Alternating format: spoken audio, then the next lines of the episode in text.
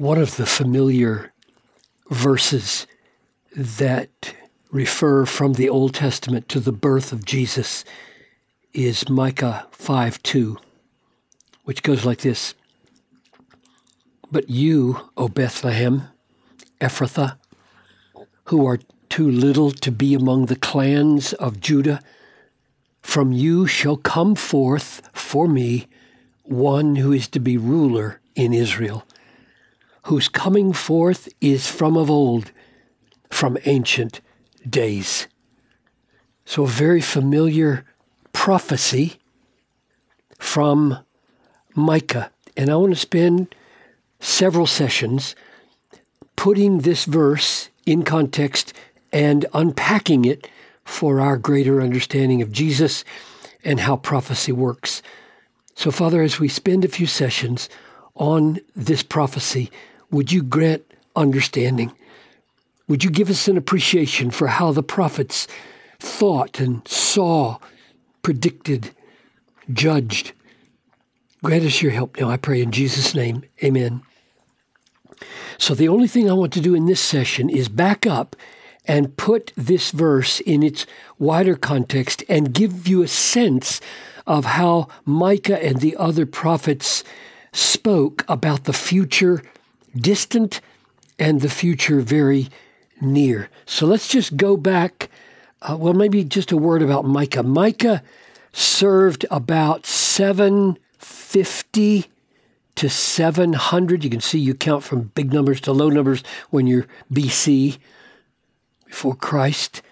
And this was the same period of time that Isaiah was prophesying, and they both prophesied more or less to the same set of kings as well. So back up just a few verses earlier to 411 to 51. This is the paragraph immediately preceding the one we just looked at. Now many nations are assembled against you, saying, Who, Who's you and who are these nations? Can we know? Well, we know this because of what he says. Let her be defiled. This is what the nations are saying. Now many nations are assembled against you, saying, They say, Let her be defiled. Let our eyes gaze upon Zion. Zion was originally a term referring to a part of Jerusalem that was called David's city. David had conquered it. It came eventually to refer to uh, all of Jerusalem and then to God's uh, habitation for God's people, God's people. But they do not know. So this they here is these nations. So they're planning to, to defile Jerusalem and to gloat and gaze upon her in their triumphs. But the problem is, they do not know the thoughts of the Lord. Oh, how we need to let that sink in. The nations go about their business and they don't have any idea what God is really up to. They do not understand His plan. God always has a plan. God always has thoughts, and they're higher and different from the thoughts of man. That he is that he has gathered them, still the nations here.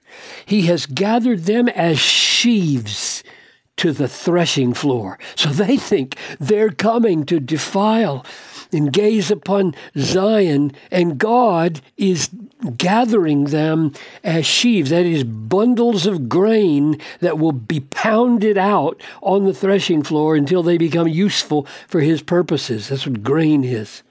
Arise and thresh. So that's what you do here with these sheaves, these nations. So he's calling out who? Arise, thresh, O daughter of Zion. Now, I've, I've studied as much as I can take the time to over the years and recently to try to discern why, why the city of Zion or the people of Zion are called the daughter of Zion. Why not sons? Why not offspring? And nobody has a sure answer. It might be that daughter implies a kind of settled home men being, say, the warriors who are out fighting, and, and the daughters providing the, the, the home that would be secure and safe and stable and and yet I'm not so sure of that. I mean that's just one possibility. I'm not sure, and you can do the further research search on your own, is why daughter of Zion would be often, very often in the Old Testament, referring to the, the city and the people of Zion. But look what it says. So arise, thresh, O daughter of Zion, that meaning the, the people of Zion, the whole group.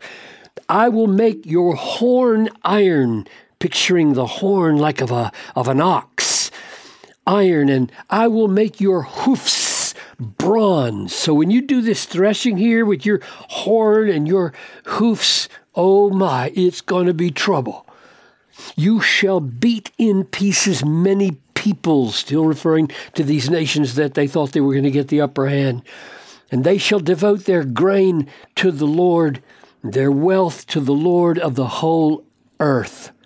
Now muster your troops, O daughter of troops. That's the same group, I believe, is right there. Muster your troops. Siege is laid against us by these nations. With a rod they shall strike the judge of Israel on the cheek. So here is an embattled situation against Israel and a prediction that Israel is going to rise up with might and strike with threshing those who come against her and are turned into sheaves by the Lord, which makes the next verse abrupt and far off, right? But you, O Bethlehem, Ephrathah, and then it predicts the coming of Jesus. Now, I just want to step back for a moment and see how whether that is really strange or not. So you have a, a prediction here of conflict enemies coming up against Israel, Israel uh, defeating her enemies, and then and then you have this break. You don't know when this is going to happen here, but you have this break and this reference here to the coming of a, of a child being born. And we'll look into that in detail next time. But let's just step back to, say, chapter 2. Woe to those who devise wickedness and work evil on their beds. When the morning dawns, they perform it because it is the, in the power of their hand. They covet fields and seize them, and houses and take them away. They oppress a man and his house, a man and his inheritance. Therefore, thus says the Lord Behold, against this family I am devising a disaster from which you cannot remove your necks, and you shall not walk haughtily, for it will be a time of disaster. Now, I'm just pointing out here that this is Micah dealing with a present and immediate evil in Israel and a prediction that is going to be dealt with by the Lord. Prophets like Micah deal with immediate evils. Prophets don't just deal with far off events. They tackle the moral condition of the people at the time. It's to be prophetic is not just to tell the future, it's to tell God's word about the present situation and how God's going to deal with it. So that's a present reality and an, an imminent judgment. And then we go to chapter 3, verse 12. Therefore, because of you, Zion shall be plowed as a field. Jerusalem shall become a heap of ruins, and the mountain of the house of the wooded height. Now, that's just shocking. This is Zion, who we saw here is going to be triumphant over these nations that are coming against them. But here, Zion is going to be defeated, plowed as a field. Jerusalem will become a heap of ruins, and we know that came in about the year 532 or so.